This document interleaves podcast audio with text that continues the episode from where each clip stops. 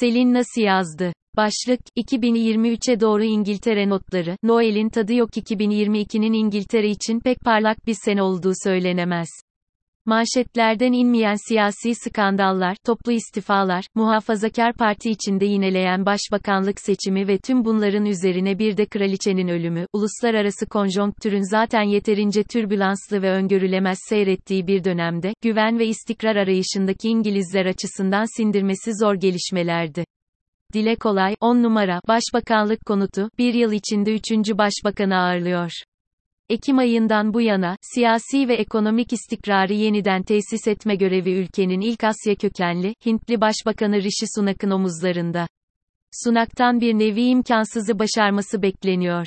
Zira, Muhafazakar Parti'nin popülaritesinde 12 senedir iktidarda olmanın getirdiği olağan bir yıpranma söz konusu. Parti içinde son yıllarda giderek derinleşen kutuplaşmanın yanı sıra, patlak veren taciz ve yolsuzluk skandalları seçmen nezdinde partinin ahlaki duruşunu zedeledi. Ukrayna'da devam eden savaşın ve Brexit kararının olumsuz etkileri altında iyice kötüleyen ekonomik koşulların faturası doğal olarak muhafazakar partiye kesiliyor. Sunak'ın Maliye Bakanı olarak görevlendirdiği Jeremy Hunt, kısa ve uzun dönem için farklı politikalar içeren ekonomi planını Kasım sonu açıklamıştı.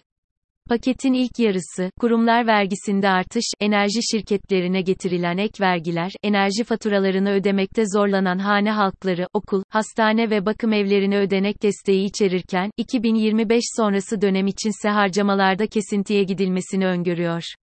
Genel seçimlerin 2025 başı gibi düzenlenecek olduğu düşünülürse, Hunt'un ekonomi politikası seçimlere dek muhafazakar partinin karşı karşıya olduğu oy kaymasını bir nebze de olsa geri çevirmeyi hedefliyor.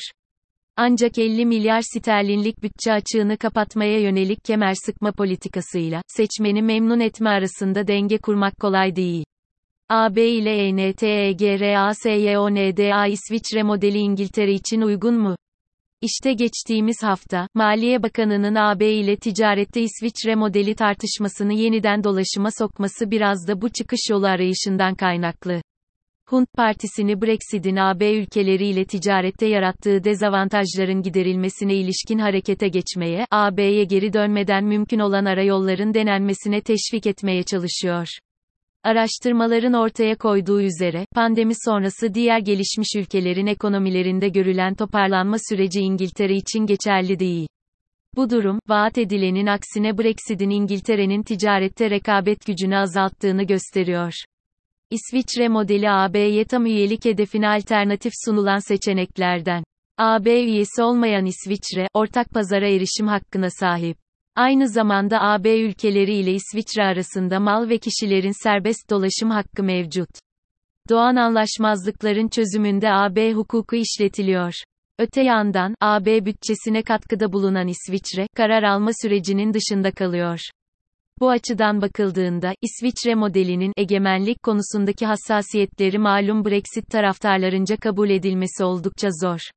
Ancak mevcut koşulların İngiltere aleyhine işlediği de ortada.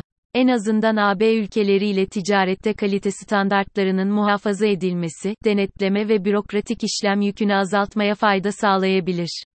Financial Times yazarı Martin Wolf'un yazısında fevkalade ifade ettiği üzere hükümetin zaten içinde bulunduğu çukuru daha da derinleştirecek adımlardan kaçınması gerekiyor. Ne yazık ki, Brexit yanlısı seçmeni kaybetme kaygısı gerek muhafazakar parti gerekse işçi partisinin AB ile ilişkilerde elini kolunu bağlıyor. Küresel Britanya tutmadıysa Yeni Britanya verelim geçtiğimiz hafta CHP'nin ikinci yüzyıla çağrı toplantısıyla neredeyse eş zamanlı olarak İşçi Partisi Leeds ve Edinburgh'da düzenlediği etkinliklerle partinin yeni vizyon belgesini açıkladı. Yeni Britanya sloganıyla tanıtılan program ülkenin içinde bulunduğu siyasi, ekonomik ve kültürel sorunların çözümüne ilişkin kapsamlı kurumsal reform ve yeniden yapılandırma vaat ediyor. Sunulan öneriler arasında parlamentonun atanmış vekillerden müteşekkil Lordlar Kamerası'nın lağvedilmesi, yerel yönetimlerinin yetkilerinin artırılması ve İskoçya parlamentosuna Erasmus gibi uluslararası programlara katılma hakkı sağlayacak yasal düzenlemeler ve veto hakkı tanınması bulunuyor.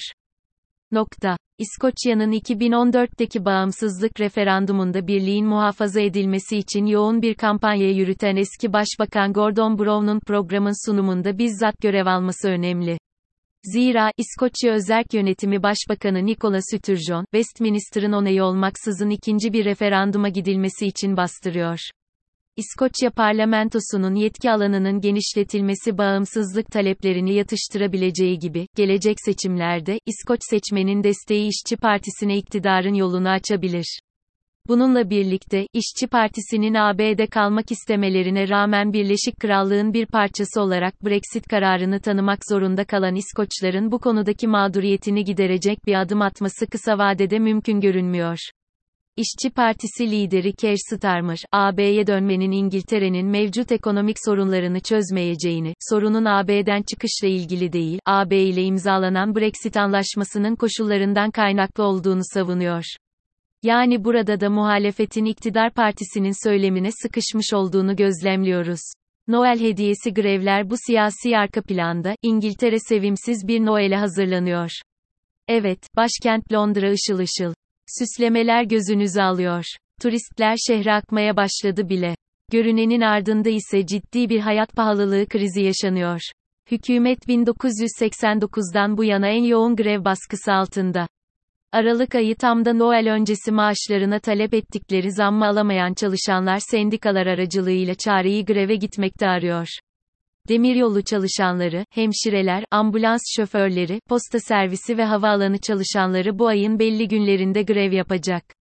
Pandeminin zararını telafi etmeye çalışan işletmelerin dört gözle beklediği Noel döneminde grevlerin düzenlenecek olmasının yaratacağı ekonomik hasar bir yana, gündelik hayat ciddi şekilde sekteye uğrayacak.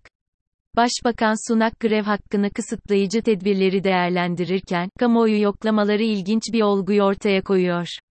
Anketlere katılanların yarısından fazlası Noel döneminde greve gidilmesinin yaratacağı hasarı kabul etmekle birlikte, belli sektörlerde çalışanların greve gitme gerekçesini haklı ve meşru buluyor. Neden derseniz, enflasyon son 40 yılın en yüksek seviyesinde %11'e ulaşmış durumda. Gıda enflasyonu yıllık bazda %16,4. Bu arada Türkiye'de bu oran %99 iken, durumu amma abartıyorlar diyebilirsiniz, tabii. Kaynak OECD. Yine de enerji fiyatlarının öngörülemez tırmanışı karşısında sadece hane halkları ve özel işletmeler değil, örneğin devlet okulları da bütçelerini denkleştirmede zorlanıyor. Yetkililer, öğle yemeği menülerini değiştirmek zorunda kaldıklarını ifade ediyor. Öğretmen sendikaları yiyecek bankalarının kurulması gerektiğini tartışıyor. Pek çok kişi hayat pahalılığıyla başa çıkamadığından, Noel harcamalarını kısma yoluna gidiyor. Bu durum marketlerin satışlarına çoktan yansımış bile. Normal şartlarda karlar altında, beyaz bir Noel kutlamanın Hristiyanlar için özel bir anlamı vardır. Noel'e az bir zaman kala kutuplardan kopup gelen soğuk hava dalgası İngiltere'de ısınma sorunu çeken pek çok ailenin cebini yakacak. Yeni seneden kimse pek umutlu olmasa da koşulların iktidar değişikliğinin taşlarını döşediğini söyleyebiliriz.